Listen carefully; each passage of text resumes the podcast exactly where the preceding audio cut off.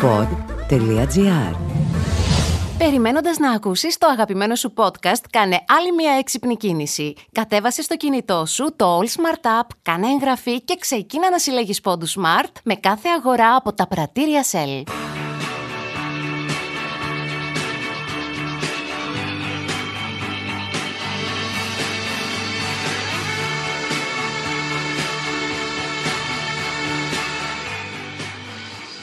Στην Αγία Βαρβάρα, στον τόπο που πήγα σχολείο, ο Μάρτης ήταν σπουδαιότερος από τον Οκτώβρη.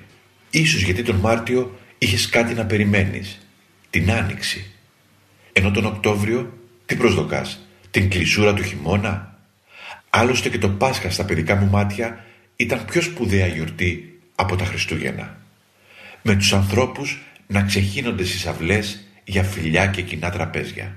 Και μη σκριφτό πίσω από τους τσιμεντόλιθους.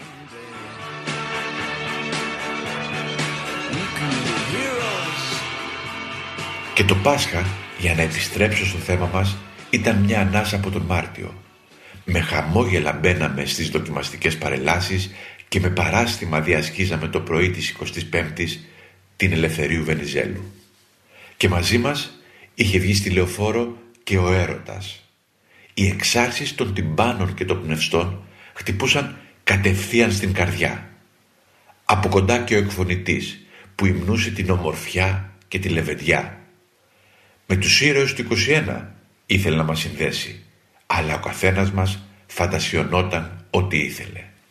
Τα αγόρια με κολαριστά άσπρα ποκάμισα, του μπαμπά βέβαια, και τα κορίτσια επιτέλους με τα κούνια δανεισμένα από τη μεγαλύτερη ξαδέλφη, αλλά τι σημασία έχει; Αν δεν είχες κορίτσι όλη τη χρονιά, η παρέλαση ήταν η τελευταία σου ευκαιρία. Μετά άρχιζαν οι εξετάσεις και κανείς δεν είχε όρεξη για σαλιαρίσματα. Μόλις λοιπόν τελείωνε η παρέλαση ήταν η μεγάλη σου στιγμή. Είτε ένιωθες αφοσιωμένος παφλέσας, είτε ερωτιάρης κολοκοτρώνης, τώρα έπρεπε να δράσεις. Να αποσπάσεις φιλιά στα στενά ή έστω υποσχέσεις. Μα πώς έχω ξεφύγει έτσι σήμερα; Ποιος με έσπρωξε στον κύκλο των αναμνήσεων; Φταίει η νοσταλγική φωνή του Αλιάκα; Ή μήπως ο διστακτικός βηματισμός των παιδιών του Δημοτικού που έχασαν τη μάχη της δημοσιότητας ανάμεσα στους εύζωνες, τα τάνξ και το υπηκό;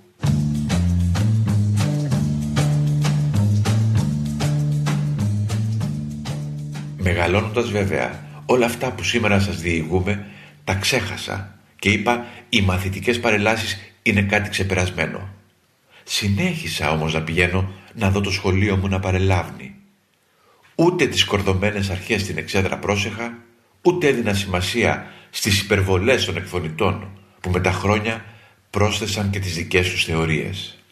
Αν είναι αριστερός ο δήμαρχος, θυμίζουν την αντίσταση του ΕΑΜ ως συνέχεια του 21 και αν είναι δεξιός υμνούν την αρετή και τόλμη του στρατού και των σωμάτων ασφαλείας.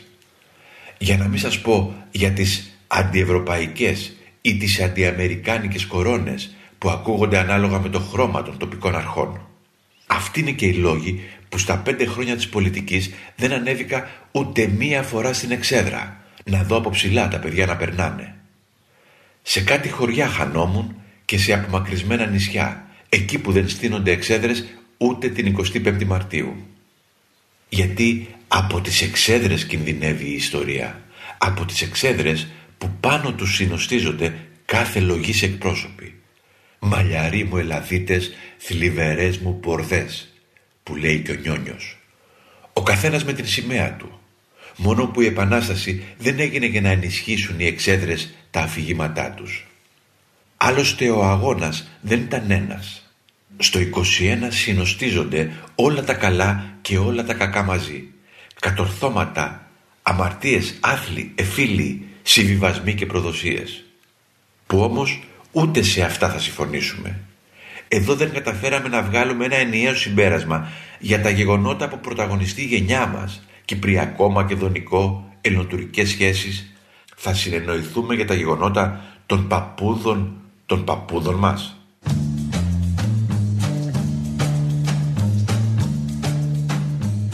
Κρατήσει λοιπόν ο καθένας ό,τι θέλει από την εξέγερση του 21. Μην ξεχνώντας όμως ότι εκεί γίναμε έθνος και αυτό θα το οφείλουμε για πάντα στους ήρωές του. Γίναμε Ελλάδα και μετά γίναμε και Ευρώπη. Και ποτέ δεν κατάλαβα γιατί δεν συνδυάσαμε τον γιορτασμό των 200 χρόνων από την Επανάσταση με τα 40 χρόνια από την είσοδο της Ελλάδας στην Ευρώπη. Η απόφαση του Κωνσταντίνου Καραμαλή να μας βάλει το 1981 στην ΕΟΚ ήταν η καθοριστικότερη απόφαση για την σύγχρονη Ελλάδα. Αλλά και αυτό που φαντάζει σήμερα αυτονόητο και τελικά σωτήριο το 81 ήταν αφορμή πολέμου για τη μισή κοινωνία. Πάλι παρασύρωμαι. Δεν έχουν περάσει όμως ούτε 48 ώρες από αυτό το κύμα πατριωτισμού που κατέκλυσε την τηλεόραση και το διαδίκτυο. Το Ναβαρίνο ζωντάνεψε για να περηφανευτούμε ότι εμείς ενώσαμε τις μεγάλες δυνάμεις. Οι γαλανόλευκες φωταγωγήσεις από το Σίδνεϊ ως το Σαν Φραντζίσκο και η ταυτόχρονη παρουσία του Βρετανού διαδόχου και του Ρώσου Πρωθυπουργού ξύπνησαν μέσα μας την Ελλάδα που διαστέλλεται, για να παραφράσω λίγο τον Βίκτορα Ουγκό. Και η Ελλάδα που συστέλλεται δεν εννοώ τίποτα βαρύγδουπο, αλλά αυτό δεν είναι το έλλειμμα και τότε και τώρα. Η σύγκρουση και ο διχασμός δεν είναι αυτά που μικραίνουν την Ελλάδα. Ο κακορίζικος εγωισμός που νικάει τον εγωισμό της δημιουργίας. Τα συνθήματα και οι δοξασίες που σκεπάζουν τη γνώση και τα επιχειρήματα. Η άρνηση να ακούμε τις αλήθειες του άλλου και ας μην είναι πάντα αλήθειες. Η αδυναμία μας να προσιλωθούμε ενωμένοι σε ένα στόχο και να τον κατακτήσουμε. Ακόμη κι αν αυτός είναι η μάχη με έναν μεταδοτικό παγκόσμιο ιό. Και εδώ ακόμη στρατόπεδα, δημαγωγίες και μικροί εμφύλοι. Ή εσάς δεν σας έχει κουράσει όλο αυτό;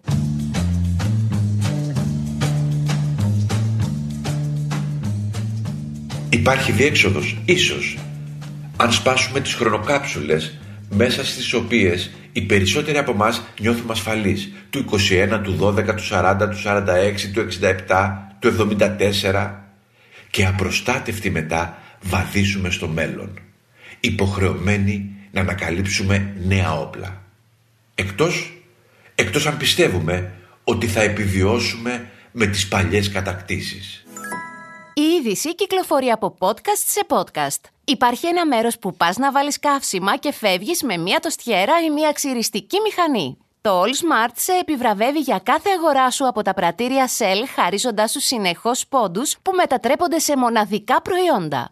Κατέβασε τώρα το All Smart App στο κινητό σου ή κάνε μια αίτηση στο πλησιέστερο πρατήριο Shell. Τι περιμένεις; Γίνε μέλος και ξεκίνα να κερδίζεις.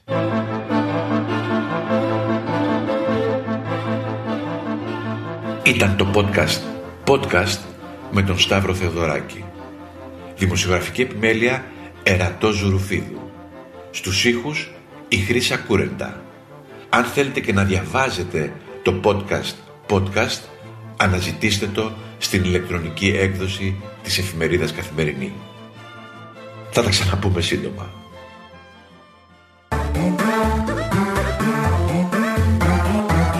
Pod.gr. Το καλό να ακούγεται.